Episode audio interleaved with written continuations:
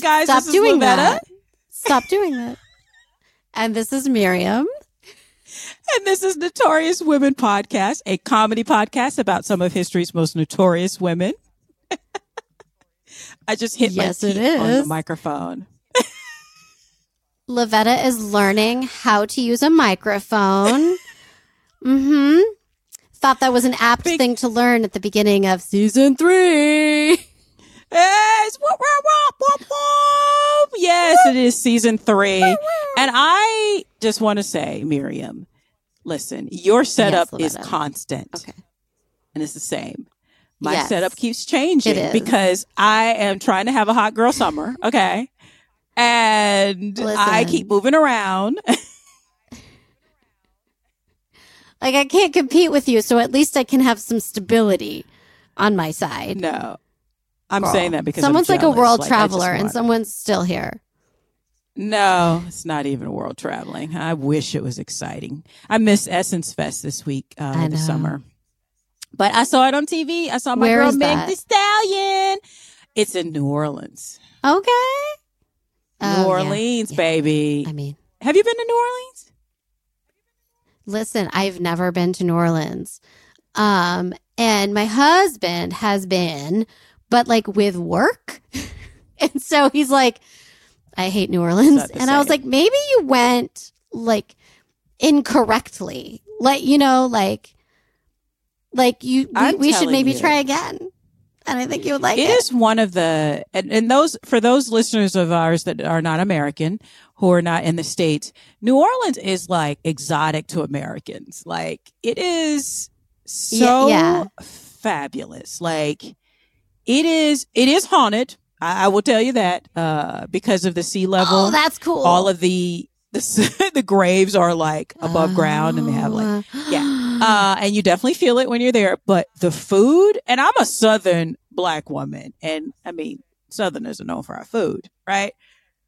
But even among Yeah. Southern cuisine, the food in New Orleans, I don't know if they're putting crack in it. I don't know if it's meth. I don't know uh, if it's heroin, but they I are don't care. I'm not, I'm not everything. I'm not I will not ask questions. the food in New Orleans, even like the like touristy places, the food is amazing. Like Really? not to mention Listen, if you are you went if like you were with lucky work. enough.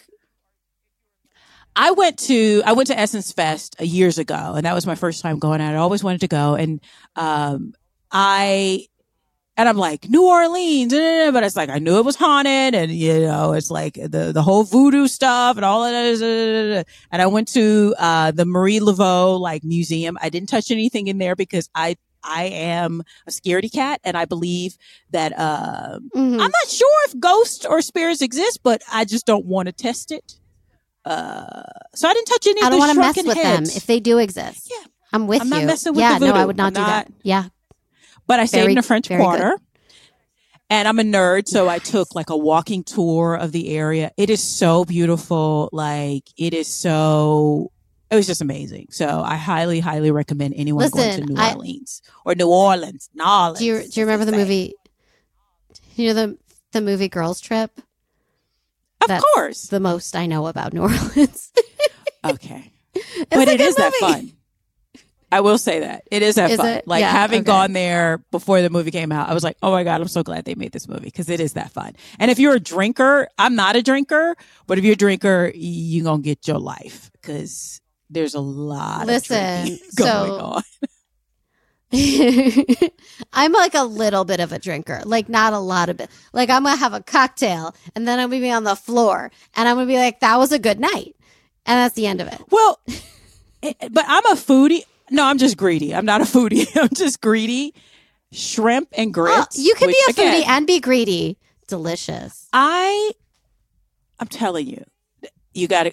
That's all I'm going to say. I think we should get started, but New Okay. Orleans, Louisiana, Listen. in the United States of America, go if you can. If you ever get a chance, go. It's When amazing.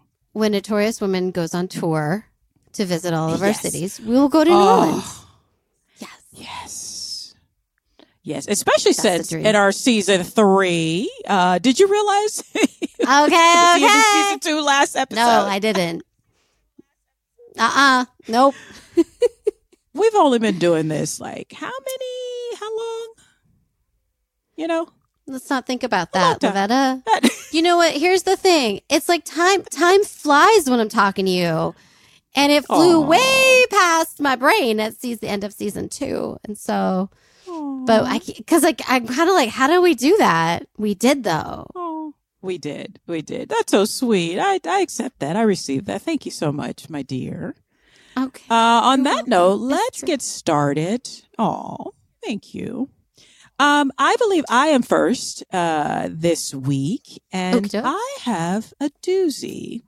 Uh, so those for those of you who are visiting us or hearing us for the first time, uh, the way it's set up is that it's Notorious Women podcast. Again, it's a comedy podcast, so we make Uh-huh, jokes off, uh-huh. off of stuff that uh, may not be so funny, like death and murder. Um, and Mhm, also It's not, some it's not tasteful. No. it's not. Some of these women are uh tripping, uh, and we call them out on it. We are not shy.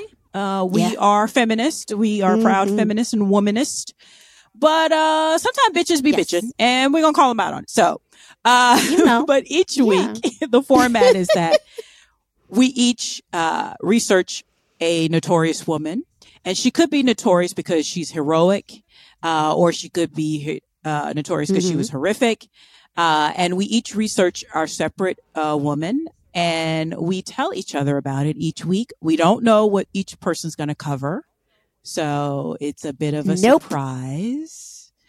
Uh, Uh-huh. And sometimes that's good, and sometimes that's bad, but it's always funny. Sometimes, like, I need a minute to get Oh, off yeah, the I like the- floor and then continue. Girl, you just like to talk about. oh, about I, I, I like stab, murder. Okay. uh, yeah, yeah. Uh huh. It's fine. Yeah. I'm fine. I mean, Okay. Even yeah, it's though- fine. listen, if you know anything really about women, women are far better at, crime and murder than men are. we got a lot of rage. We got a lot of rage. Yeah, we're, sometimes we're we direct it to the wrong people. And sometimes motherfuckers have it coming. I'm just saying. I'm just saying. Uh, but I- this week, I am not uh, covering a murderess. I am actually covering. So, my notorious woman this week is Martha Washington. Yep. Yep. Shut Yep. up. Okay. That's I right, baby. I know you've been waiting for it. Mm, I have. I have. Mm, Let's get into it. okay. Martha Washington, aka the first First Lady of the United States of America. hmm Uh, now, uh, before I get right. started, uh, some of my um, uh, sources are from uh, mountvernon.org website, uh, a Okay. video on um, uh, on YouTube from American Corner is the name of the account, and also another video uh, Okay. research video. Uh, it's called George Washington's Mount Vernon. So, uh, Okay. among other many other sources, but those are some of the sources. For, Listen, uh, you keep saying today. Mount Vernon and okay. All I want to do is sing Hamilton I know, I know. in New York. Oh, you're gonna love this. That was not the note. Okay, let's go. Let's. Go. You're gonna love this. Okay, so Martha Washington was born Martha Dandridge on June second, seventeen thirty-one, on her parents' pla- uh, tobacco plantation in Chestnut Grove in New Kent County. In and then it was the colony of Virginia, but we'll say Virginia. So. Uh, Okay, She was the right. oldest daughter of eight children of John Dandridge, a Virginia planter and politician who immigrated from England, and Frances Jones. So, Okay, um, 1731. Wow. Okay. it's a long, long Now- time ago. Yeah. As the oldest of eight uh, children, including one sister that was about 25 years her junior. So it's a big age gap. Oh wow! yeah. yeah. Martha was When she you start having maternal- babies at fourteen, I guess that's what happens. basically. I'm making that up. I have no idea, but Uh, I mean, probably yeah, not wrong. Yeah. You're probably close to it. Um, now, as the oldest of eight, she she played a maternal and domestic role, uh, beginning, you know, with her younger siblings. Uh, now, Okay. though her parents were her family, they were considered upper class. They were not moneyed upper class. So, oh, okay. I didn't. Okay. it kind of reminds me of like you know how um you know how in one of my favorite Pride and Prejudice, the Bennets, they have yes, stuff, I but they're not the Bingleys or Oh. um yeah, they're not. She's not Oh Darcy or Bingley, No, right? Five five thousand a year. Okay, yeah, sorry. five thousand. Yeah. Uh, so it kind of that's sort of what I got from the research that her family. So they were considered like, you know, probably middle to I would say upper class, like as far as like reputation, but they didn't have a lot of money. The Right. the plantation was small. It wasn't like a vast kind of thing. So it was very important, as we know, because we know everything Mm. there is about uh, Pride and Prejudice. Um, Mhm, it was mhm. very important though for the oldest daughter to marry well because that sets the Yes. precedent for the other younger women as well. Yes. So, um, and so uh, before we get to her first marriage, uh, yeah, I said first, but oh, so she wasn't- What? Okay, yeah, go on. yeah. So even though they didn't have a lot of money, uh, she was brought up like a woman of her station would be brought up. So like Right. even upper class women back then, girls did not have formal education. So No, they learned like piano and how to piano curtsy. forte. Yes. Yes, the pianoforte.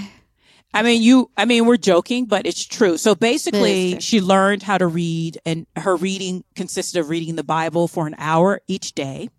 Mhm. Uh, and the rest of her education comprised of learning how to sew, knit, learning how to ride a horse, instructions in music, dancing, and probably the most important of them all, learning how to run a household of slaves.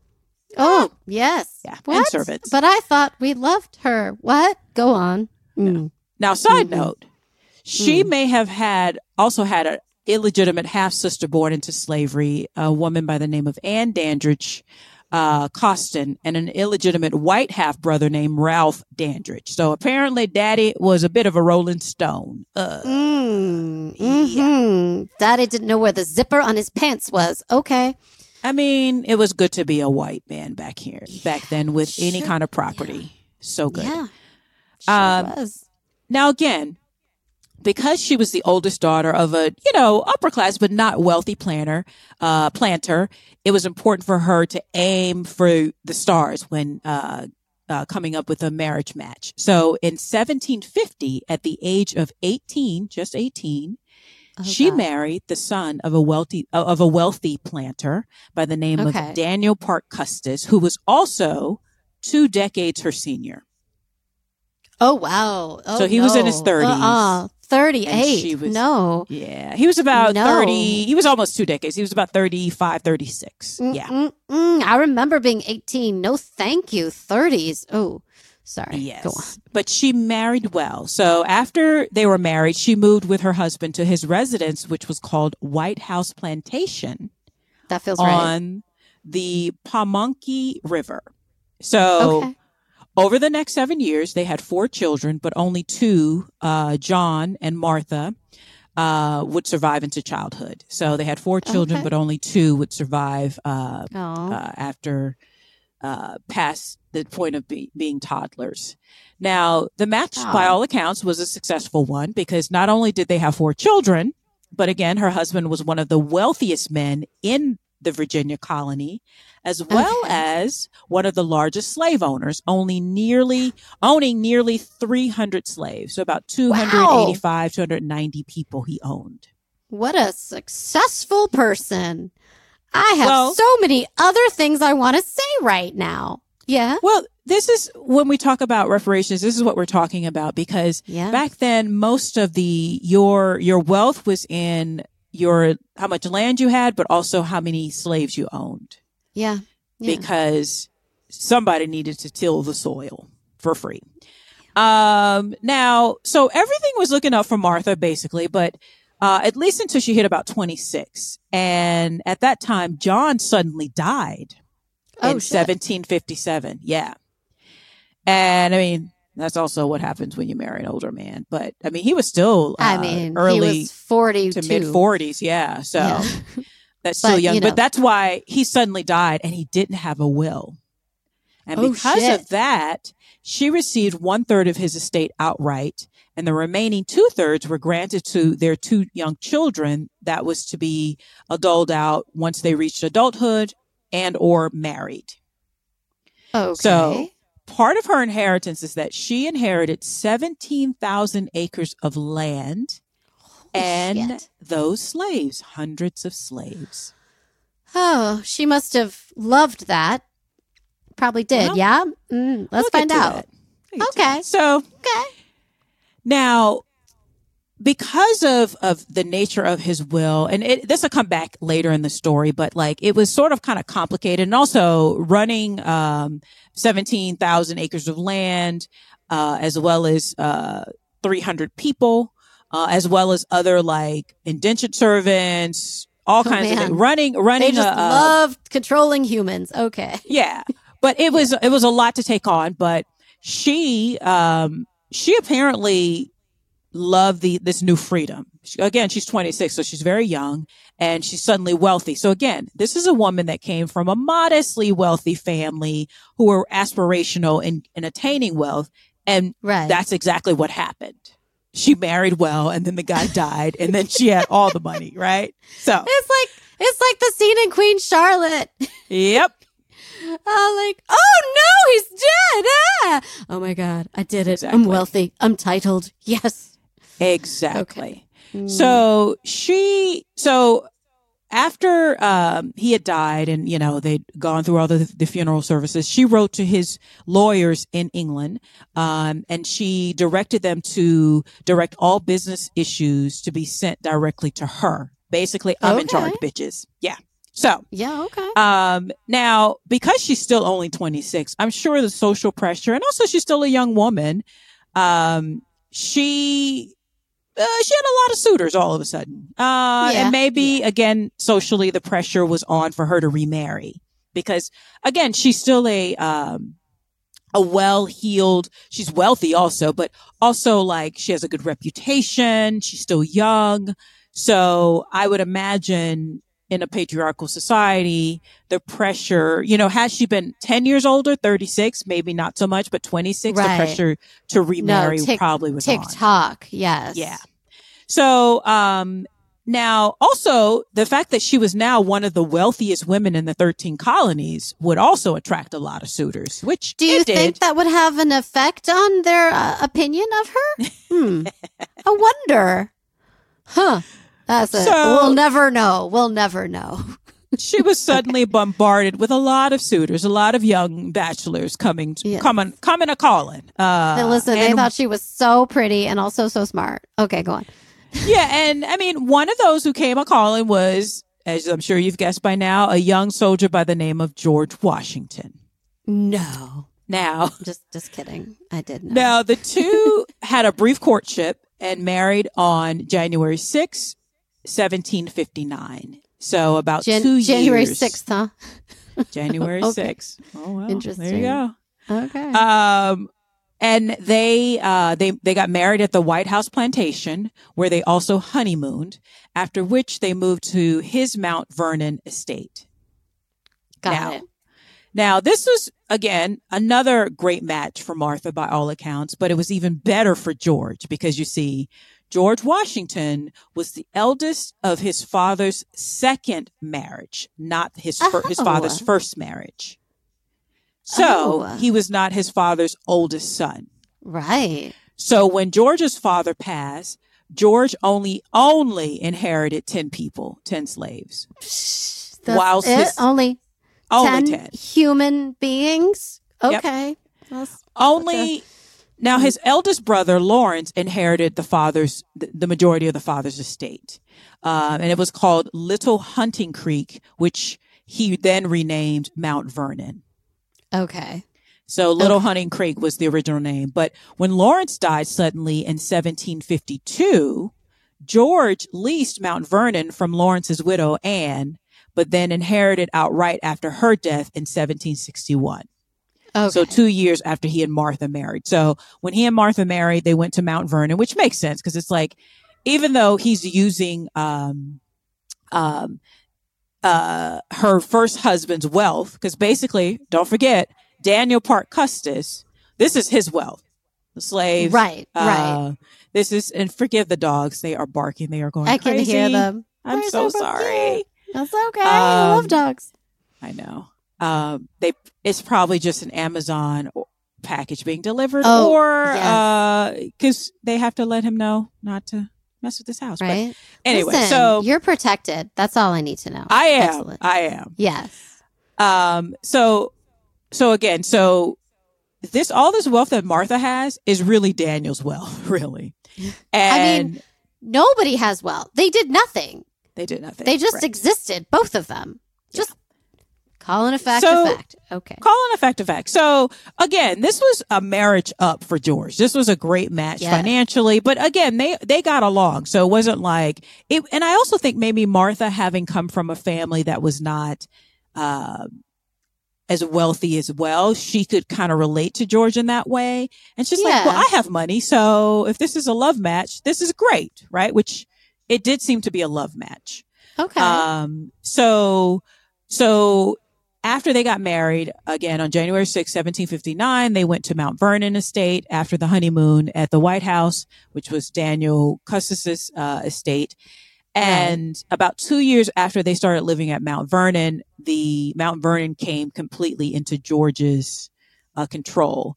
But also, George was able to use Martha's considerable wealth and her 300 uh, slaves Mhm. uh, to expand the wealth of at their home in Mount Vernon and turn it into and, and turn it, it turn it into a profitable estate. you know so- what? If people are wondering what people are complaining about generational wealth and what it is, I think you've summed it up pretty nicely. Yes. They've done nothing and they are rich. Yes. Also, they own people, which is a side note, but I've noted it. Okay. Go Yes. on. Now, as such, the wealth was mostly from slaves, land, and other financial assets. Uh, it made Martha and George's life very comfortable. Um, later, it would make the transfer of assets when they would pass on a little bit more complicated because, again, with da- with Daniel, her first husband's wealth, he rightfully so. Um, you know, it's like we're all getting rich off of slaves, but like I want to make sure that that money stays within the family, and then his family, obviously, uh, which her two, their two children together is part of that family. So, Yeah. Um, now they had Martha and George did not have any children together, which I did not know. I did not um, know that. Okay. I didn't either, but they raised her two surviving children, John and Patsy, like their own. Okay. Um, and then in, uh, but unfortunately in 1773, Patsy died when she was about 17. Uh, she Oh. had an epileptic uh, seizure. So, which was probably definitely deadly back then. Um, yeah. Yeah. And so the Washingtons, Cut, paper cuts were deadly back then. uh, yeah, I mean, even for rich people. So, yeah. uh, George, so Martha and George raised her children like their own after she passed. Uh, they always hoped for more children together, but they were unable to conceive. Um, okay. now, from 1950, from 19, from 1759 to 1775, the. Martha and George lived at Mount Vernon where they tended to their plantation. Uh, Yep. Martha ran the household and regularly entertained guests. She entertained almost daily, having visitors for dinner or for longer stays. Basically, the, the family became more prominent in the political and social life of Virginia. yes. Um, I know and that. then Because Hamilton. of course, Go on. because Yes. Hamilton, uh, and of course George was rising through the ranks, and then now buttressed with his wife's wealth, you know, he can really focus on what he Mm. liked and what he was good at. So Wait a minute. so um, you're saying that his wealth helped him gain political power? Is that I, what you said? I'm saying that his wealth allowed him to buy really, really expensive boots with gold Mm. laces that he could pull himself up by. Oh, yes. Yes. Yes, yes, Bootstraps. My favorite word. Okay. yes. So, uh, meanwhile, many of the slaves didn't even have shoes, but that's a that's a whole Yeah. nother thing. Yeah. Um, yeah. so why are we if- focusing on that? and again, I'm not saying they're slaves, but in throughout history. So what have you? Yo, I Uh, cannot so- imagine. Uh, listen, if their slaves were miraculously treated amazingly, we would know. Right? I'm gonna get to that. I'm gonna get to that. So Okay, okay, okay. Um, so, as we all know, uh, George, uh, in 1775, George Washington became the commander in chief of the Continental Army, aka the rebels fighting Yeah. against the British. Um, now, Martha strongly supported George's role in the Patriot movement and his work to advance his, bel- and she worked to advance his beliefs in the cause. Uh, So when he was called away in 1775, she stayed at Mount Vernon overseeing the construction of new wings. Of, so she basically held down the fort. She held her man down. Okay. Um, and she, along with her, her brother-in-law, you know, they kind of helped um, just build up Mount Vernon uh, and concentrate on the home. They they basically kept things at the home front well tended to. Um, and this the revolution when he went away in 1775 that was the first time in their marriage that they were apart for an extended period of time because again by all accounts it was a love match right. um, okay. But in the fall of 1775, Martha traveled to Massachusetts to meet with George. On her journey north, she experienced her newfound celebrity status for the first time as the wife of a Mhm. famed general. Ah, yes. Um, she eventually joined him in Cambridge, from where he and the other Continental Army officers were operating. While staying in Cambridge, she served as a hostess for guests of the officers. She would also sew clothes for the soldiers, uh, encourage other officers' wives to do so, leading to the creation of a sewing circle that contributed to the war effort. She accompanied him when operations were uh, relegated to uh, New York, but she also went with him to Philadelphia as British soldiers uh, came closer. Each spring, she would return to Mount Vernon when she was able to and take, you know, and, and just keep uh, the household intact and just check on things. She basically was a, the kind of wife, again, I think it was a love match. They were well suited and Right. they genuinely had true affection for each other. Um, Okay. Now- okay. during now there is some tragedy because in 1781 their son John was serving as a civilian aide to his father during the siege of Yorktown and he eventually died of camp fever.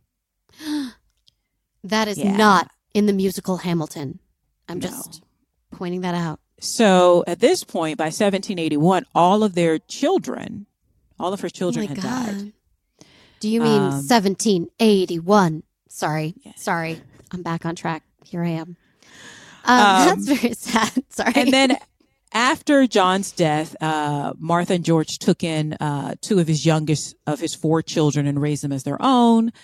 Uh, after the war against the British was won, the, the Washingtons then returned back to Mount Vernon uh, in 1783 to focus on life once again. Now, Martha was in her 50s at this time. So she Okay. believed like public service was over. And by all accounts, she spent about a third of the wartime in camp on the front lines near the front yeah. Okay. So she really contributed to keeping the morale up because we know the Amer, you know, the new Americans won against the British, but people didn't know that that was going to happen at the time. So Right. she nothing. Nothing is inevitable. Truly. exactly. Uh, but now they're back at Mount Vernon in 1783. So she's like, okay, we back together. We're going to go back to throwing parties and being fabulous Right. and being rich white people. It's the dream. yeah.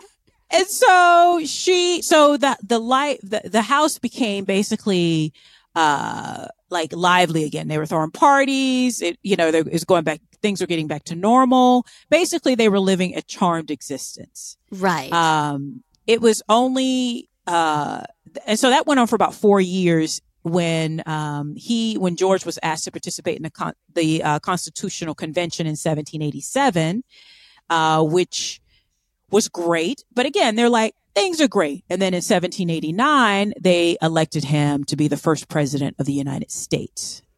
So after the war, though, and after going through all of that, Martha's like, I don't know about all that. She was like, "Ah."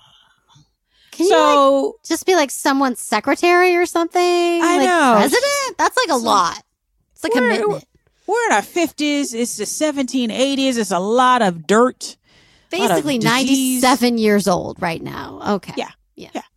Uh, so at first she wasn't really psyched about him becoming president.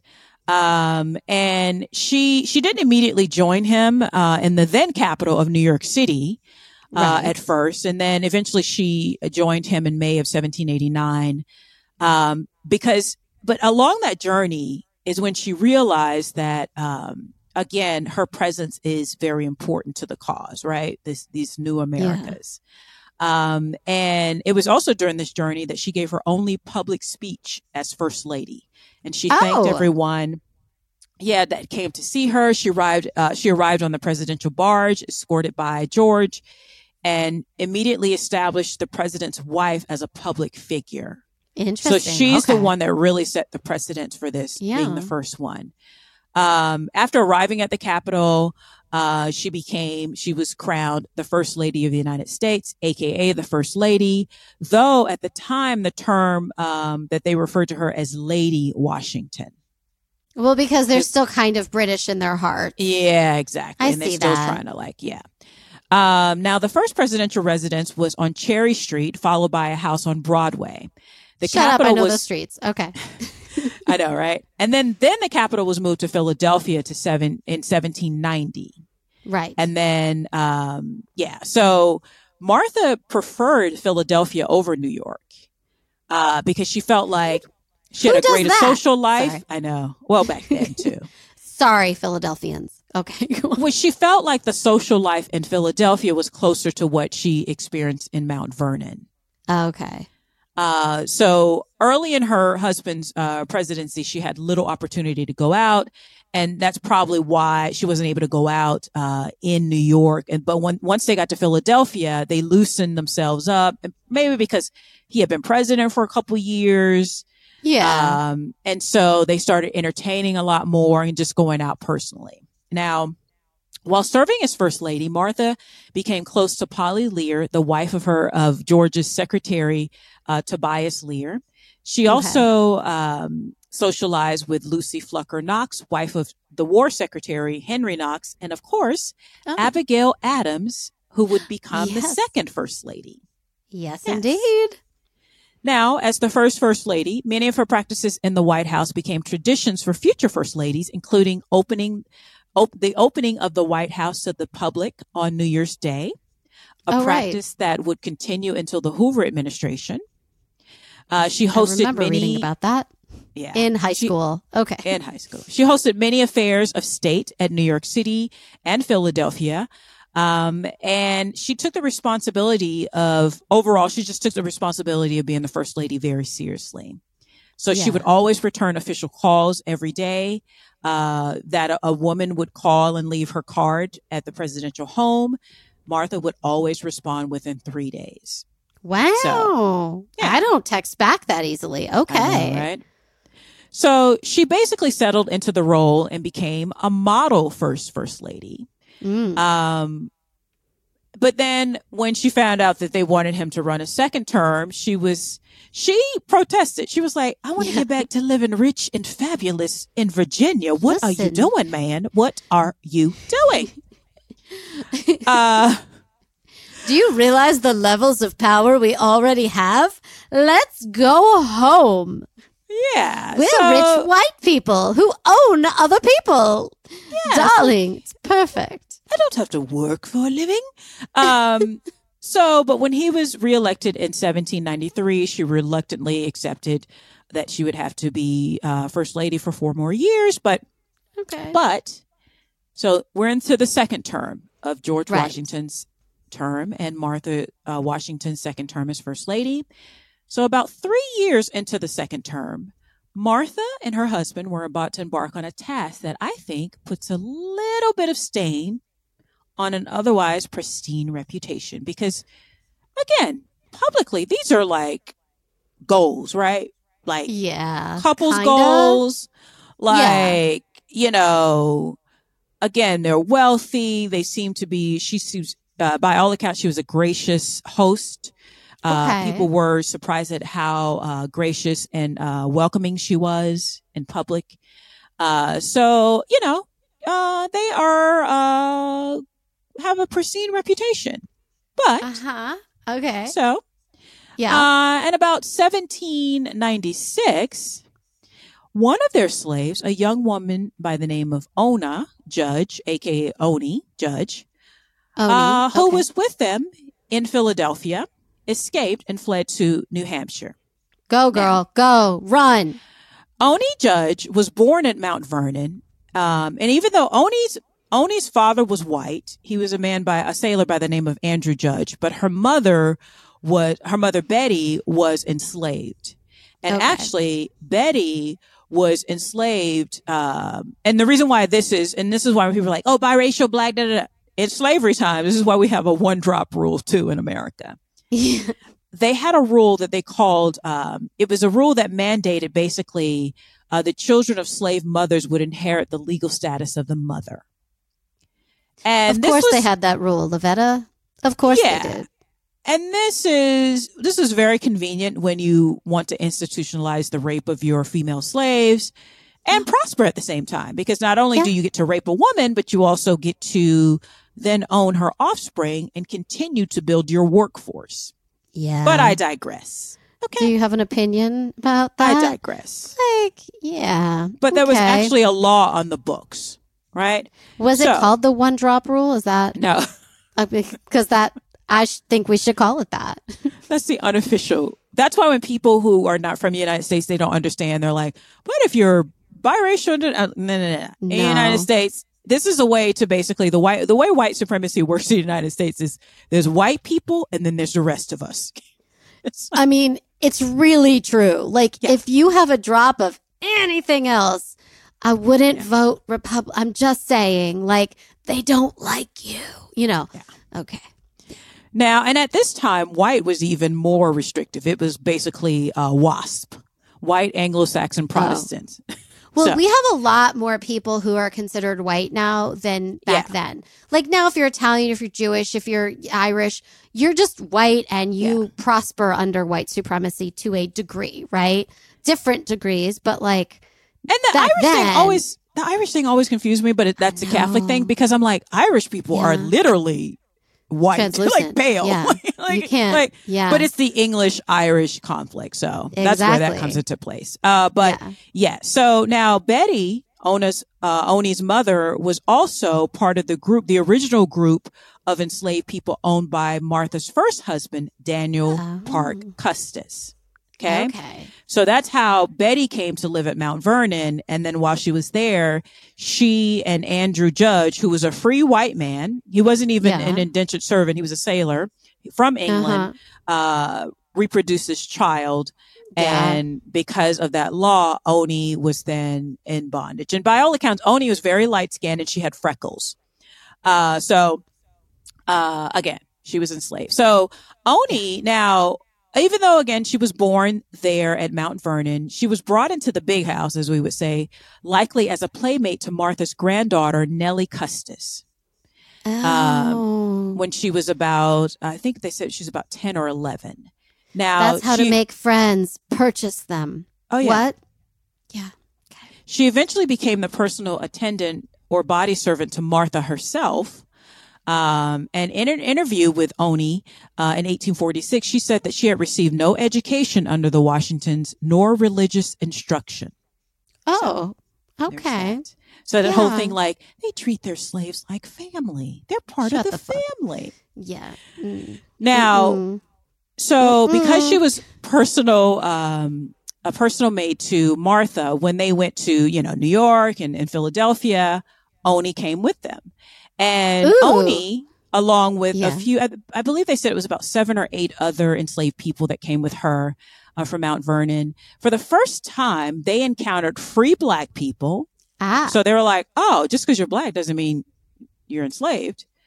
Um, and also, like the Washingtons, they began to experience a little bit more personal freedom and being able to go out into the city, uh, spend time with other people because there's things to do in the city versus being in a Right. rural, you know, setting like in Virginia. So, uh, but she got to taste freedom, like actual freedom. Um, and so it was great at first. And then, um, and so Oni, like a lot of the other enslaved people, were like, okay, this is possible, right? You see it. right. You can be it, yeah, right? Yeah. Exactly. but what they didn't know is that Martha and George had had um, they had basically come up with a scheme to skirt the law in Pennsylvania. So in 17 so basically so they were in uh, pennsylvania in 17 uh what is it 1793 90, 96 right so Right. in 1780 pennsylvania passed a gradual abolition act that granted freedom to any personal slave brought into the state and who, and who lived there for more than six months Uh-huh. basically after if you lived there for more than six months you could free yourself right go so Philadelphia. Get it. Okay. so Martha and George devised a, a scheme that would rotate out the slaves between Philly and Mount Vernon. Listen, I don't want to So- call the our first president a motherfucker, but I just did. So it's too late. Okay. So it so that was bad enough, and they figured since they didn't teach them how to read, because also it was illegal to teach a, uh, an enslaved person how to read. Mhm. Um, they but it's like they're talking to people, so obviously the people in Philadelphia, along with the white people who are like slavery sucks, abolitionists are going to tell them Yeah. about the law. Um, Martha and George, these people are not dumb anyway. So.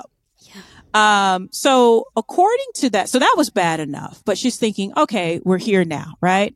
But then when Oni heard that Martha intended to gift her to her granddaughter as a wedding gift, the fuck. uh, Go on.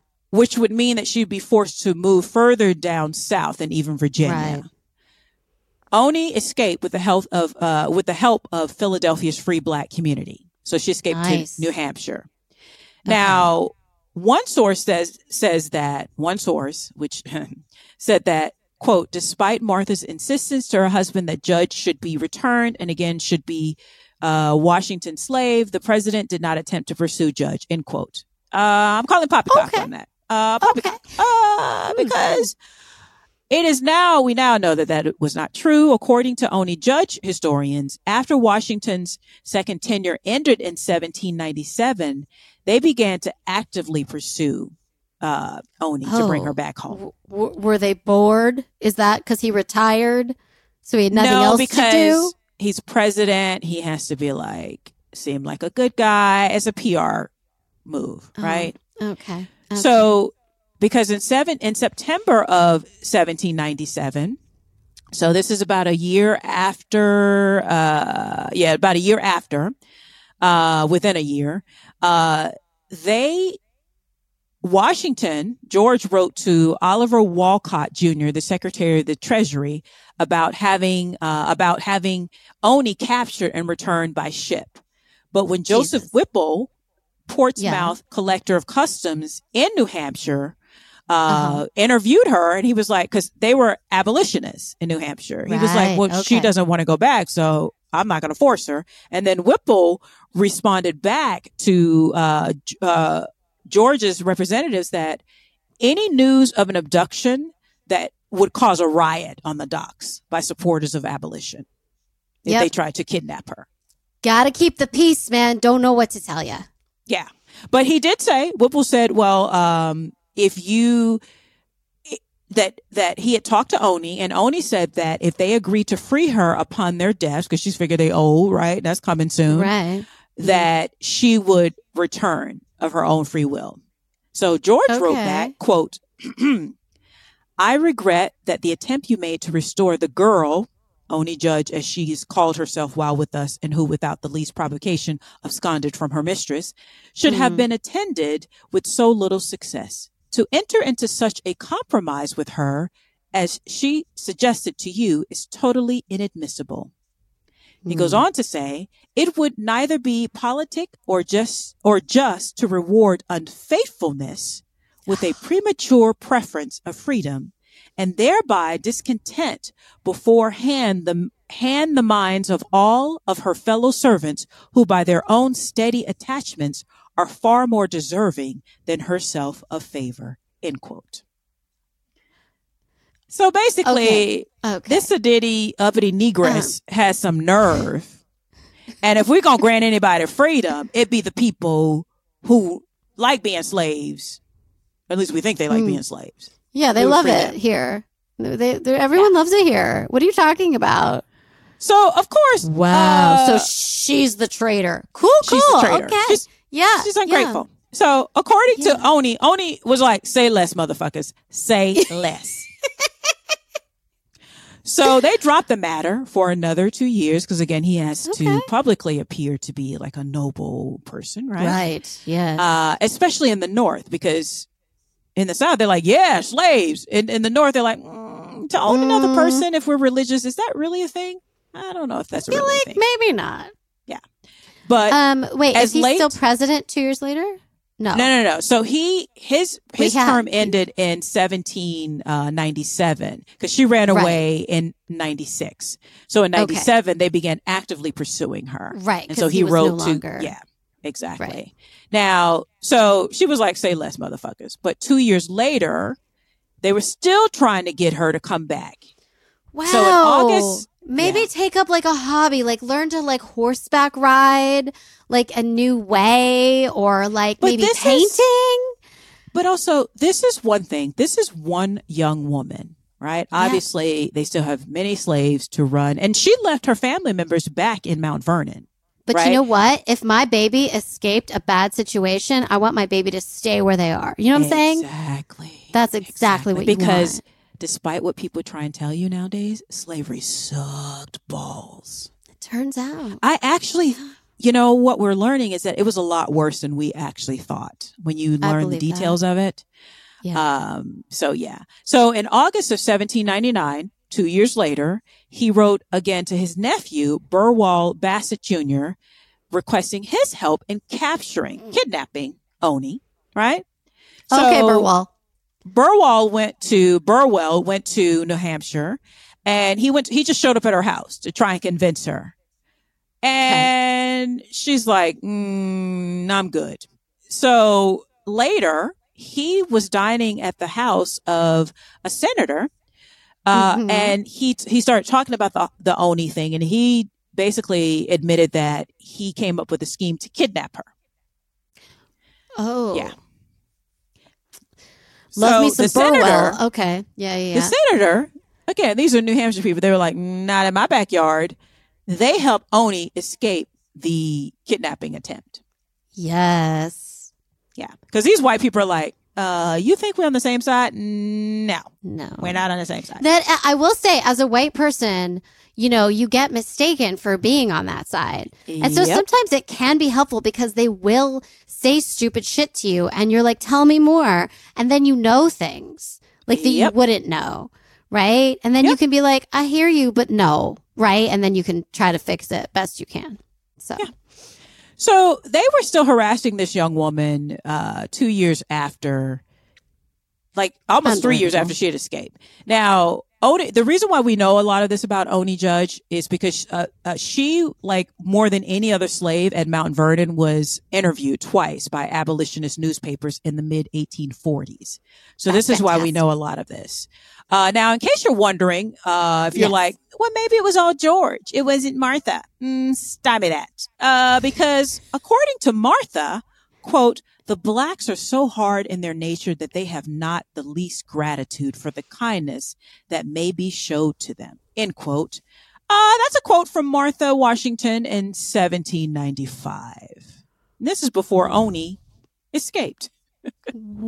I don't want to be like, I don't want to be like that white girl who's like, oh my God, I had no idea. Cause like I do, but like, wow, she like wrote that shit down. She was not even trying to pretend to hem or ha. No, she was like, I am racist and I'm going to write this down on this And- parchment. I Okay. will, and I will say that that is a quote that's from. I think it is. It's it's either from um, Mount Vernon dot. I think it's from MountVernon.org. It's from that website. Yeah. That is a quote that Martha Washington said. Basically, these ungrateful Negroes. I was kind to them. I gave them food. Uh, so now one, by all accounts, Martha was furious that Oni had escaped. that makes me uh, happy. I'm and after that quote, you're I like, yeah, I bet she was. Now, yeah. no, what's even crazier is that while they were continuing to harass this young woman, George was obviously battling an illness because he died on December 14th, 1799. So Oh, he sent his Shit. nephew to harass Oni in August of that year. And he died that same year. So, like on his deathbed, one of the last actions of our first president was to capture an ungrateful Negress. slave. Yeah, I'm not going to say it. You can. Yeah. Um, yeah. Yeah. Uh, that was you, like, as the first president of these here United States, get her. Like, motherfucker. I can't with him. I can't with her either, but, like, can't with either of them. Yeah, this is this is. But see, black people have always known that this is a lot of white people. Now she Listen, was. what what what I have known is that he could have freed his slaves and has not, and so I have been battling my children's education since they were in kindergarten, ah, drawing pictures, you know, of President's Day. So we have George Washington and we have Abraham Lincoln, and those are the two presidents. And I'm like, you can keep Abraham Lincoln still problematic, like a little, but we can. I will let you have him, but I will not sit here and tell you will not think that he was a good man. He was a time and place. He instilled some things that I think are positive for our country, but no, he owned slaves, and that's what I tell my kids. He owned slaves, and he could have freed them upon his death, and he chose not to. Well, I think that gets the point across. That. It's interesting you say that. Oh, did he? Am I because, right about um, that? I might be well- wrong. That's what I thought. Okay. Well, he died. And now I will say that his, a lot of historians will argue that, oh, he really was against slavery and he was for the eventual abolition. Um, but, I- but I kind of wonder if that was like a PR kind of take, but behind not closed doors that. because he and Martha were well matched. So I would imagine if she had this attitude, his was very similar as well. And Yeah. yes, it's a time and a place and, and slavery was legal. Um, but you know, there's different people. So I'll get to that. So I'm almost finished. But, uh, so he died in, uh, on December 14th, 1799. By all accounts, Martha was devastated. Okay. She was so grief stricken, she couldn't even attend the funeral. That's how devastated Wow. she was. Okay. Um, so now again, remember the majority of their slaves came from Martha's first husband, Daniel Park Custis. So Yes. upon George's death, he actually did free his slaves, oh, but, but it was only about probably because remember he was, uh, given slaves from his father's estate 10. So let's say, I don't know how many he had. I didn't look it up because this is about her story. So let's say he had 25, 50, Okay. right? People that he owned. So Right. he actually freed his slaves. But at this point, the majority of the slave labor still at Mount Vernon are the ones from Custis that are technically are technically being loaned to Martha, right? right. So, um, now he actually, I would say this: he mandated that certain slaves would be free upon Martha's death. So let me let me let me rephrase that. So he right. freed his slaves upon Martha's death. His slaves, right? okay. Now, So it could be This- 25 more years before she dies, but well, okay. yeah. Now, Sure. this may seem like a good idea, but not really, because as the astute and lovely Abigail Adams, the second first lady of the U.S., uh, said to her, said to Martha, there's not really much of a reason for slaves to keep you alive, uh, because their freedom is dependent upon your death. So, Oh, right. yes, Abigail. Way to phrase, way to meet her where she is at. Good job, girl. Yes. Good job. Good job. So, a, about a year later, in December of 1800, Martha signed a deed of manumission for her deceased husband's slaves, a transaction she- that was smart girl. recorded, yeah, in Fairfax County, Mhm. Virginia, and it would become they would become free basically the day after. So January 1st, 1801, because Okay. Abigail's like, oh, Mm. how Okay. you feeling lately? Uh, How's so, your How's your soup? Does it go down easily or? yeah. Hmm. Yeah. So about a year and a half later after that, and after an illness of several weeks, she actually died on May 22nd, 1802. And was buried at Mount Vernon next to George Washington. She was 70 years old. Okay. Um, now, uh, final wrap up her legacy again. As a black person, this is the reality of living, of being a black American person, uh, who are descendant of, uh, enslaved labor here in the United States. This is something that we, it's not that we've made peace with it, but we know that this is a reality. Oftentimes, the white people who are celebrated in history and American history and glorified as all this, we're like, ah. yeah, yeah.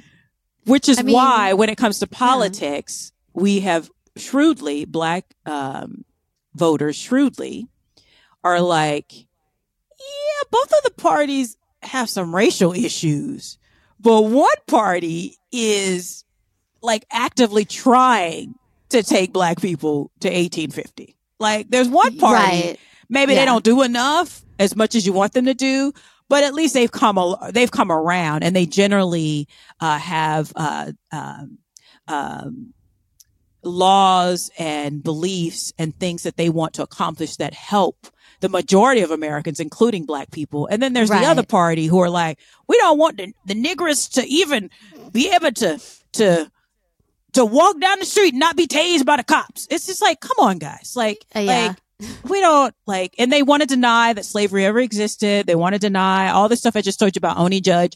They want to, uh, deny all of that. Whereas the other side is like, yeah, we're going to have to admit, I mean, reality is reality. Uh, right. Yeah. So that's all we're saying. So the reality of most black voters in the United States is that, yeah, we're not going to get everything we want. Uh, duh. Cause, cause, cause that, that, that doesn't exist. That like doesn't exist. The more, the more you know about American history, the idea yes. of only voting to get exactly what you want personally is ridiculous because exactly. it's insane. Well, it's just not. I mean, because it was founded, you know, slavery and racism is not a bug; it's a feature of the United States. Yeah. So we're trying to make amends. We're trying to bend towards justice. We're trying to do all of that while also there's a strong element within the foundation of America that's like, nope, like it was fine well, just the way it was. right, right. And that's why when people are like, no, no, no, our founding fathers and our constitution and blah, blah, blah. I'm like, well, it, it what, I don't know why you keep acting like it was perfect, that it was biblical, that it was, it wasn't. It was so very flawed. Yeah. And it's like, like we, and as a black person, that's something that we have to accept. For instance, Martha Washington was a fabulous first lady. She was a fabulous yeah. first lady. Yeah. She was a fabulous first lady in the sense that what white wealthy women represented uh, how she opened up the White House to the public and all of this other stuff. She was a, a, a wonderful uh, diplomat for the White House for this new American government. She was also problematic as fuck. she was also yeah, one of those white ladies, one of those Karens who are like, um, you should be grateful that we treat you, that we didn't beat you every mm. Uh, and it's like, but she kind of sounds like she probably would have because I don't know. I don't know that much about Mount Vernon history. I just know, um, I didn't go into the details of like, cause there, there is research out there. You guys can definitely look it up of like what the day to day activities and experience was for the enslaved at Mount Vernon. And it ain't great. Uh, yeah. these are, cause it's always the people who really didn't earn their wealth who look down on other people who don't have it, right? It's always the people oh, who yeah. oh, they inherited yeah. as well from Daniel, basically. Like, yeah, they got they like they earned absolutely nothing. George Washington earned votes to become president. But honestly, yeah, it doesn't mean it doesn't mean he wasn't a good else. soldier. It doesn't no. mean that we aren't glad that we're not all speaking British. Uh, it doesn't mean that we aren't all uh, proud to be Americans, but let's just be realistic about American history. Because again, yeah. I think that Martha Washington was an excellent first first lady. Some of the things that began with her that continued throughout, um, that has continued throughout our history is that she started the tradition of advising successors. So welcoming oh. in the new first lady and giving her advice and being available to her. Uh, that's a very gracious thing. She was prominent in the ceremonial aspects of the presidency, assisting her husband as uh, his role as head of state, but she also had very little public involvement. So she sort of set that precedent. So some of our like most famous first ladies, Jackie O, like are in the image that Martha Washington set of being, Right. you know, supportive of your husband, being elegant, hosting, you know, balls and being a gracious host to visiting people, to, to people I like that you can find her her positive. I'm I'm impressed actually, honestly, because she also tried to track down a slave and called her ungrateful, which is like, you know, I mean, Again, people are complicated, being- but Right. oof, This is what being black rough. in America is all about because the reality is is mm-hmm. that this is also my history. I'm an American. yeah, This is my Yeah. history. And this is all we're saying. We just want you to know both all of the aspects of these people. I don't think when people are like, "Oh, it's complicated." I'm like, "No, they were just bigots and they owned slaves, but it doesn't mean yeah, that they weren't good. It doesn't mean he wasn't a good president for right. the majority of free white people. it doesn't mean that, you know, that. but it's like, but you have to. But what we have to do is be able to say that he was a good president for the majority of white people, landowning white people, right? And he and he was, and they set up this country to to you know Exactly. run, He, like they the- set it up after breaking away from England. They set it up. So But here's he was the thing that successful in that sense. I always say is that like again, nothing is inevitable, right? right. So what Right. if they abolished slavery at the beginning Right. of this country? What if he said, I will not be, I know you love me, but this is terrible. And enough people stood up and fought the South and said, you know what? What we'll do is we'll do a system where we slowly free them. Right? Some kind of system where uh, we start with paying them a little. We start with making sure that they don't live in squalor and that they are not abused. Okay? Like it's not even that hard or out of the realm of possibility. Just didn't happen. It it was because again, when they go to Philadelphia Yeah. and they encounter the law, because basically he wrote and he was like, I'm the president. I shouldn't have to adhere to the law. right. And he was advised that mm, that's not a good look, that- player. That's not a good look. Wait, I'm the president. I shouldn't have to adhere to the law. Does that sound does that sound familiar? Um, Oh. So, asking a question. But he listened to his advisors because his advisors are like, nah, player, you can't, mm, nope, nope, Yeah. you cannot. This is not a monarch. Because again, they're coming off of Right, the tyranny not a of monarchy. King Exactly. George, right? right, right, so, right. So it's sometimes you have to use people's, uh, so that's like a weakness of his that he cares about public image. That's the only reason they weren't successful at kidnapping Oni. I Because then they tried. and, you know, that's good. I mean, listen, I'm not fighting for the monarchy, but I am saying that we, while there is one, yes, we don't have a monarchy. Yes, that president had to follow the law. Good. Not very common in Western civilization to see that at that time. But no, we could have done better. Like, stop saying that th- that slavery was inevitable and that's the only way our country could have been. Because, Yeah. like, I'm tired of hearing that. It's just not true. Me too. But true. I mean, I thought I think she's a fabulous woman, especially to kick off our um our third season. Yes.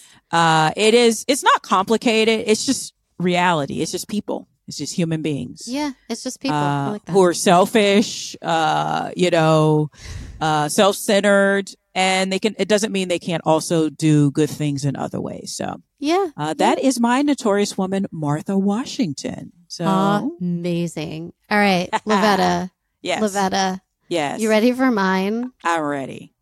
Okay. I'm going to like power through her early years to get to like what I'd like to talk about. Have you ever heard of a woman named Mother Teresa? Yes, I have. Of course, I have, Mm. Mother Teresa. She's who I'm going to talk about today.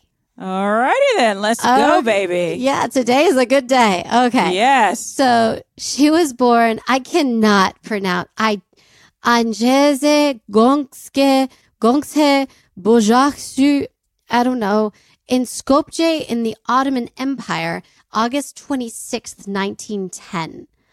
Um, oh, Another word, another way she was seen before she became Mother Teresa was Mary Teresa. Mm, but, but I, listen, it'll be, it'll be on our Instagram where you can see how it's spelled. is it Turkish or I think so. Okay. okay? Albanian, maybe. Oh, maybe. Um, so um, she was the youngest child of Nicole and Dranophile, that last name. I'm not going to butcher it.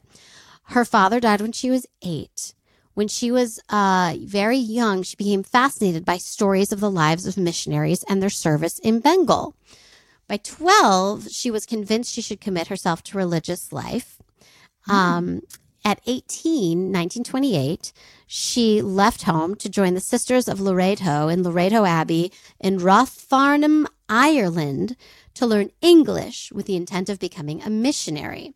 So, English was the language of uh, the Sisters of Loreto in India.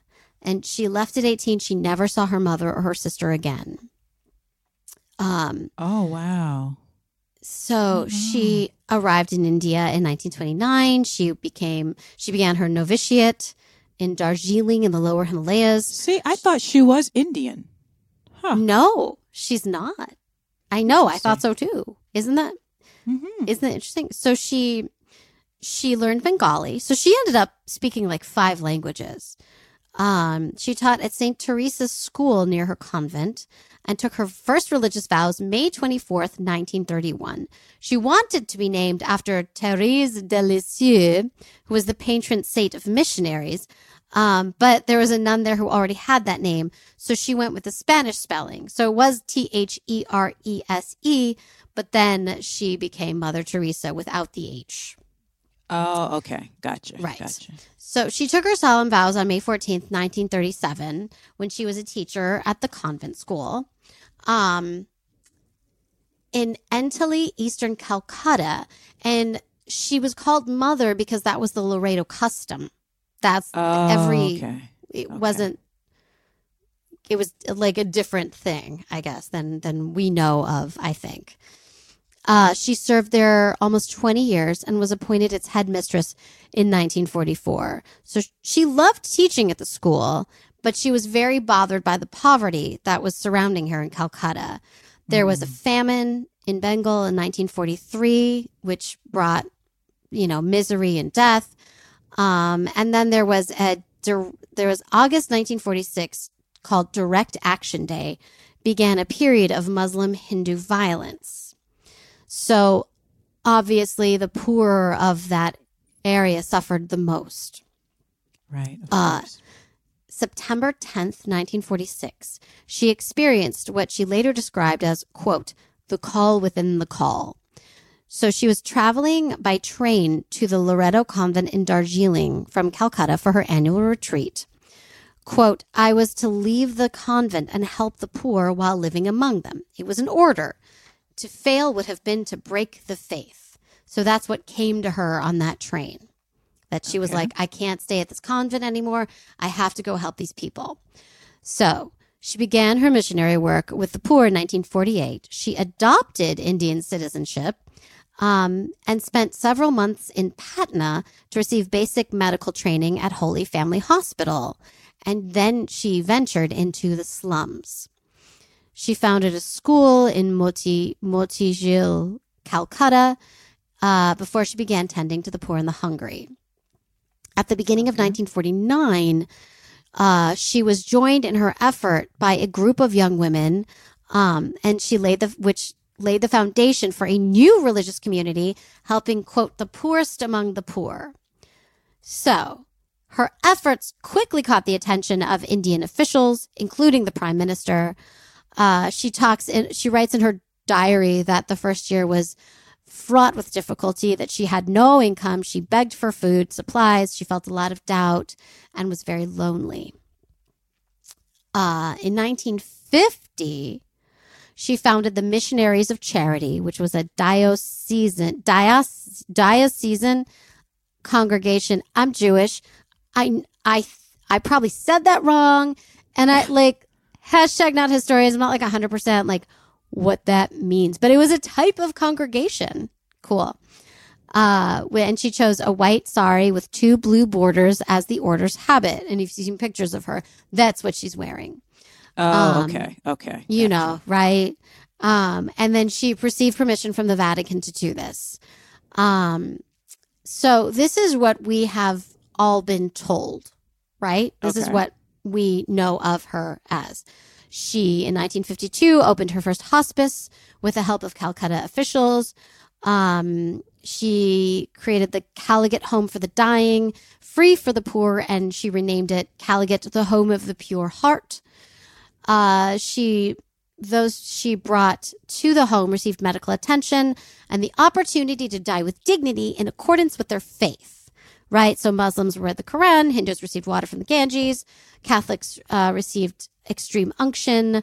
Uh, quote, a beautiful death is for people who lived like animals to die like angels, loved and wanted. Okay. So she also opened a hospice for those with leprosy, uh, calling it Shanti Nagar, which meant city of peace. Um, and they established a leprosy outreach clinics, like several of them throughout Calcutta, providing medication, dressings, and food. Uh, they took in an increasing number of homeless children. Um, and then eventually in 1955, uh, created a, a, haven for orphans and homeless youth called the Children's Home of the Immaculate Heart. Mm-hmm. So this began to attract recruits and donations. And by the 1960s, it had opened hospices, orphanages, and leper houses throughout India. Right. She then expanded, right? This is how we know her, her congregation yes, exactly. abroad, yeah. right? There's a house in Venezuela, uh, Italy, t- Tanzania, and Austria. And in the 70s, she opened houses and foundations in the United States and dozens of countries in Asia, Africa, and Europe.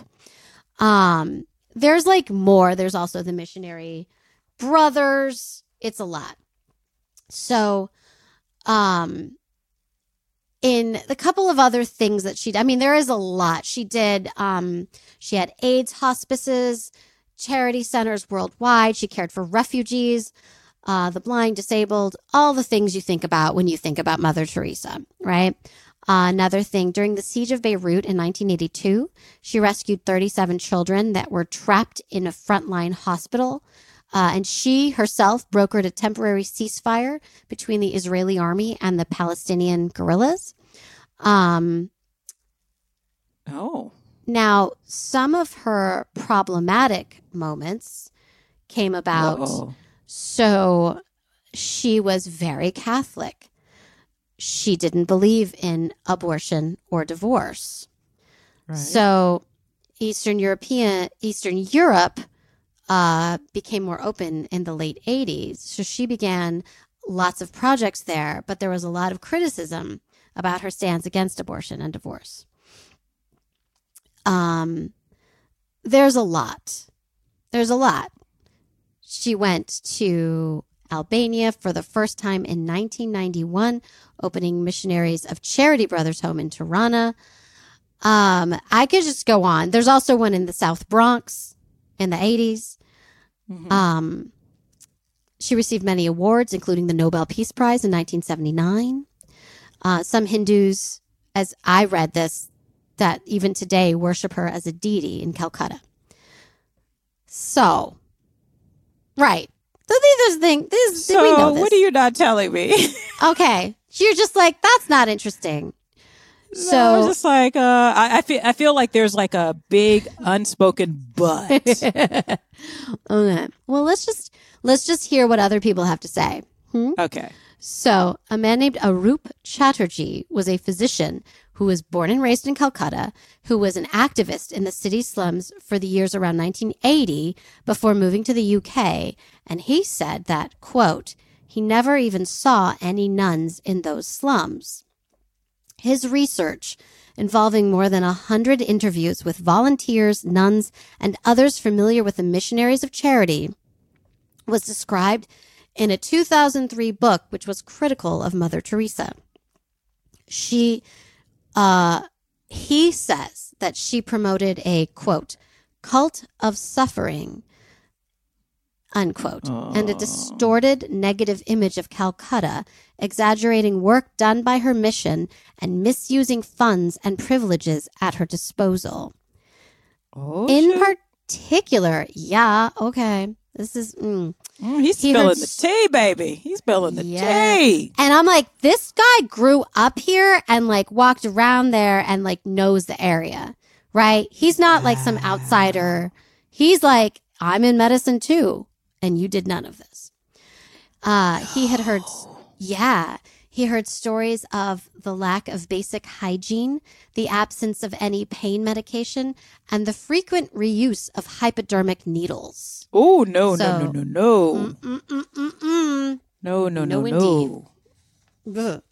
So the book, which was originally titled Mother Teresa: The Final Verdict, says that in addition to the hours of interviews, um, he says about his journey to find this. Quote i started in pre-internet days and i spent months in libraries in london. I also traveled the world researching it. I followed slum dwellers beggars destitute children with a video camera. I interviewed hundreds of people.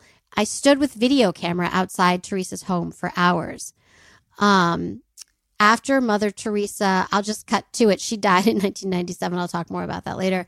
Uh, a lot of those issues the hygiene issues improved after she died. So, because is- What is up Yeah. with people with bad hygiene? Especially, and especially religious people, because there's a part of them that's like, "Well, God will protect me from." This. It's like, no, God gave you science to know when something when you should clean your ass, people. Just Mhm, wash your mhm. hands. That's all. science, wash your hands. It Wash took your us hands. like a long time to figure out to wash our hands. So, like, let's do that now. Like Yeah, now we know, now. Yeah, right? now we know. Um. Well, there's something. Remember, she cut. She's religious before she's anything. Yeah, that's what I mean. Like they they think if Yeah. they pray about it hard enough, but it's like God also gives you. It's that parable of like you're lost at sea and you're like God's going to uh, rescue me, and then a ship comes by and you're like, no, I'm waiting on God to rescue me, and it's like yeah, like a helicopter it. comes by and you're like, well, you just gonna be waiting. to God to sent like four five people to get you.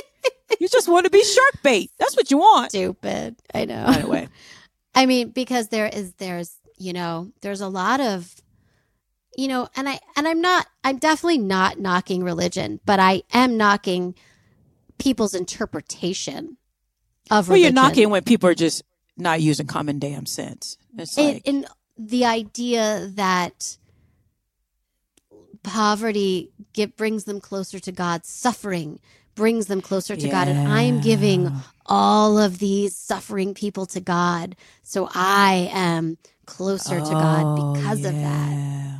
Yeah. So that's like fucked up. yeah. Um, so Bikash Ranjan Bhattacharya, who's the mayor of Calcutta from 2005 to 2010, said, quote, she had no significant impact on the poor of the city. Damn. End quote. She's, she also says, but not in a quote, that she glorified illness instead of treating it and misrepresented the city. New quote. No doubt there was poverty in Calcutta, but it was never a city of lepers and beggars as Mother Teresa presented it. So Ah. there's also, you know, because Christians and Hindus, and no one likes to get along, everyone likes to fight. So there was clashing with her. And so that that's important to know. So the on the Hindu right, the Bharatiya Janata Party clashed with Mother Teresa over the Christian Dalits, although they did praise her in her death and they sent a representative to her funeral. Um, so Secretary Giriraj Kishore said, quote, her first duty was to the church and social service was incidental. Uh, and he accused her of favoring Christians and conducting secret baptisms of the dying. Um, and then, of course, Indian Fortnightly Frontline, which is a magazine or a, a newspaper, dismissed those charges as patently false. So it wasn't, she wasn't fully, necessarily fully embraced in there.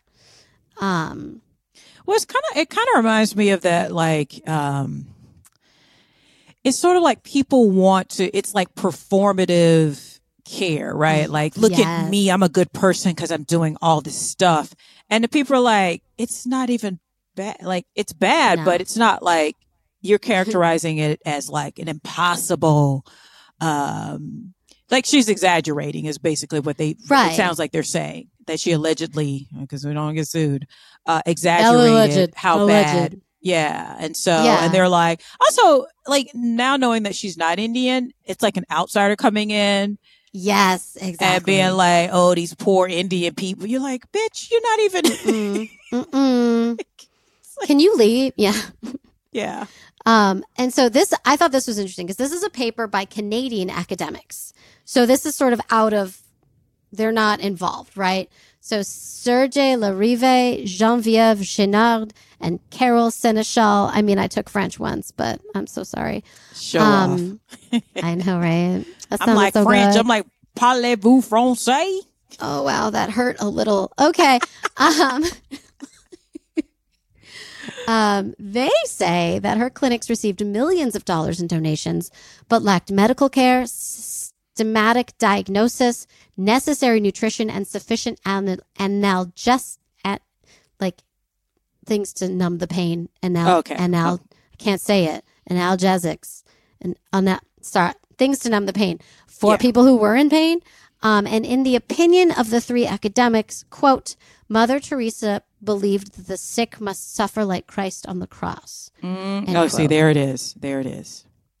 Um, and it was said that the additional money might have transformed the health of the city's poor by creating advanced palliative care facilities. And that was the thing that always threw me. It was like, how are we not better? Like, if you throw Right. in a really good hospital in the middle of an area that is that is you know poor and doesn't have enough hygiene and enough things, you know, then then you will improve life. Yeah, if you put yeah, if you put a hospital that's well funded, yes, why yes. isn't there some improvement happening? Yeah, Um, yeah. So, one of Mother Teresa's most outspoken critics was English journalist and anti theist Christopher Hut- Hitchens. Do you know Christopher Hitchens? No, I'm not familiar. That sounds He's- familiar, but that sounds like a I mean, he's a very atheist person. Um, Okay. He's, he's, I like him. He's controversial and I don't like everything about him. But so he said, because he, st- he, he researched a lot of this too, and his wrote an article in 2003 and said, quote, this returns us to the medieval corruption of the church, which sold indulgences to the rich while preaching hellfire and continence to the poor. Mother Teresa was not a friend of the poor. She was a friend of poverty. She said that suffering was a gift from God. She spent her life opposing the only known cure for poverty, which is the empowerment of women and the emancipation of them from a livestock version of compulsory reproduction. End quote. Boom. yeah, boom. I, you know what? Yo, I don't know how wrong he is, you know? Mm. Damn, he calling Mother Teresa out. Yeah. Um, and she, there's a quote from her that she says, I'm not a social worker. I don't do it for this reason. I do it for Christ. I do it for the church. Now, I know a lot of really like good Christians who, if they do something like in honor of Christ, I'm Jewish. I know that com- that sounds weird out of my mouth, but there you go. Um, it's like good stuff for like bettering the world. Like, you know, yeah, like it's always that Christ is working through me to help. Like, other okay. people. I'm Um, just a if- vessel. it only works so other people are getting better. I'm just saying. Yeah. Okay. Yeah. Wow, this is mind blowing. Yeah. Yeah. So she also, you know, problematically, and it's all uh, alleged, alleged, alleged. Um, Yeah, of course. She argued in 1994 that the sexual abuse allegations against a Jesuit priest, Donald McGuire, were untrue. Even after he was convicted of sexually molesting multiple children in 2006, she continued to defend him. Mm. Um, in, uh, hold on, Yeah. because she was dead. So I read that, but that Oh. makes zero sense. I apologize. So she did defend him, but he was convicted in 2006. oh, okay. Um, So she but she is 100% dead in 2006. So didn't Yeah, she didn't him. come back from the dead. She didn't. No, defend no. As far as I know, listen. Hashtag not historians, right? hashtag not historians. If it happened, God, tell me. Let me know. Oh my god, that's hilarious. Um, That's so hilarious. in what I think is really interesting, so in 1996, April, she broke her collarbone after falling. Four months later, she had malaria and heart failure, and she Oh. went through heart surgery. Uh, but then her health declined, and then, according to Archbishop of Calcutta Henry Sebastian D'Souza, he ordered a priest to perform an exorcism with her permission when she was first hospitalized with cardiac problems because she Whoa, he whoa, thought whoa, maybe she was yeah. You Mm, cannot. what? I said An exorcism? What? yeah yeah it Let me is bring out my real. southern. An exorcism? mm-hmm, hmm hmm But I mean, that didn't work. But she died Ah. September 5th, 1997. Lolo, she survived for a little bit. You know, so I have heart problems, and it must be Yeah. the devil. Uh, It Yeah. need an exorcism. What? Does What is going? What in the Yeah. tar nation is going on Mm. here? hmm What? hmm That's what they said. And so they exorcised Oh her. Is that how you say that? Do you exorcise someone? I, I I think don't know. so. Is it, is it a verb? I don't know. Listen, Mm. I don't do exorcism movies. Mm-mm, nope. No, I don't either. Nope. No, I don't either. It's like I don't believe in any of it, but like Nope. maybe it's true. So I'm Uh, not yeah, playing. nope, you know, it's like doing it. ghosts. Like I think there are no ghosts. But what if I'm wrong? Yeah. I'm not Hey, I'm not messing hey. with that. You stay right over there, ghost. Don't come over Mhm. here. Yep. Mm-mm. Mm-mm, I'm not interested in you. Um, she was beatified, beatified, beautified. Deified or no? Be- no, B E A T I F I E D oh, on? October 19th, 2003, and was known by Catholics as blessed. And then she was canonized by Pope Francis September 4th, 2016, in St. Peter's Square in the Vatican, in Vatican City.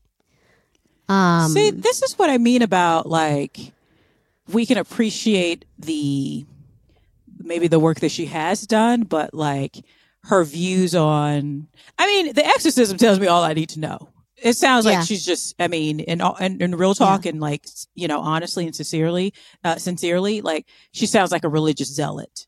Um, yeah. But you Yeah. also need to be a religious zealot to want to travel to other parts of the world and the poorest part of towns, whatever your, you know, your motivation is to help people.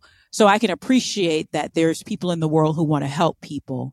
But then it's like, did she exaggerate the Well, help that she was like- offering? Coming from like her point of view, she was probably doing God's work. Right. from Right. her point of view. We know that these people needed support. They needed emancipation from a patriarchy because these women probably were having baby after baby and not getting the medical um, support they needed because having a These baby people- is a medical situation. You know, Say these people right needed, they needed birth control, sanitizer and alcohol Yeah. and uh, disposable hypodermic needles. Yeah. Lots of them Yes. so that you never have to use one more than once. Yes. Dear God. Whew. Oh, Ugh. But I can see that from her point of view, where the poor and the suffering are God's chosen, right? Yeah. That she is giving them emotional comfort as they are giving themselves up to God. right. You know, I mean, I'm I'm fighting here, but But it's Uh, also, but let's be real. Let's be realistic too. Let's. I mean, real talk is like, if somebody asks you for, um, soup, right, yeah, or a dollar to buy soup, and you say, right. "Let's pray about it instead." It's like, no, motherfucker, I need soup. like, a dollar or soup. You a dollar or soup, or I'll move on to the next. like I need God too, Yeah. but I also need some soup.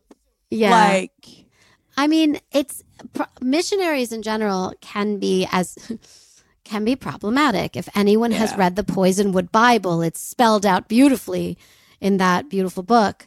Um, because when if you want to really help people, you will meet them where they are at. right, right, right, right. And Bingo. that that is yeah, they'll humor you cuz they're hungry and they need clean water. But it's not as selfless. That's not selfless. Yeah. Does that bingo. make sense? And it's okay. Yeah, it's okay. Like, let's say you're a religious organization, um, and you're like, well, we offer free soup if you just come in and hear the sermon, right? Yeah, it's like okay, that's that's like giving somebody. It's like bartering, right? It's like Yeah. uh, you know, thirty minutes or an hour of their time for a meal. Most people are Yeah. like, okay, I'll put up with the, you know, uh, but it's like I'm gonna deny you basic stuff um, unless you not just hear the sermon, but let me Yeah. like like I have soap over here and I'm gonna dangle it in front of you, but oh, I'm only gonna give you like I'm gonna wet the soap a little bit and not give you Yeah. water to rinse. It's just like the emotional blackmail. Uh, yeah. or like you with you you're withholding the soup. Like so let's say you say, okay, you come in and listen to the sermon and we'll give you a meal. The person listens to the sermon and you don't give them a meal or you give them a small piece of bread when you made it seem like it was going to be soup, bread, vegetables, and right. Like a real meal. Right. right? Yeah, it's that it, it it's that kind of thing. I mean, and and it, like it's funny because that's why I gave different accounts of different people Yeah. who analyzed her later because it's it's hard to get a good like focus viewpoint of what she was really doing because she opened so many places. yeah. I don't know mean, what's happening with those places now, to be honest. Um, but there is, you know, we do have someone saying as soon as she died, it became more sanitary. Yeah, and and and you know, and let's to be fair to her legacy also. Thank God she opened up all of those. So even when she died and then it became, you know, more clean and, and more helpful, Right. thank God those places have been established and have been opened up. So right. So the that, I mean, that, infrastructure's there to, yeah, disseminate actual help and aid and stuff. So, uh, but Um, again, yeah. co- not co- not complicated, just uh, real human beings. Both of these Yeah. women yeah. are flawed Yeah. human beings who also did some good. So, Weird.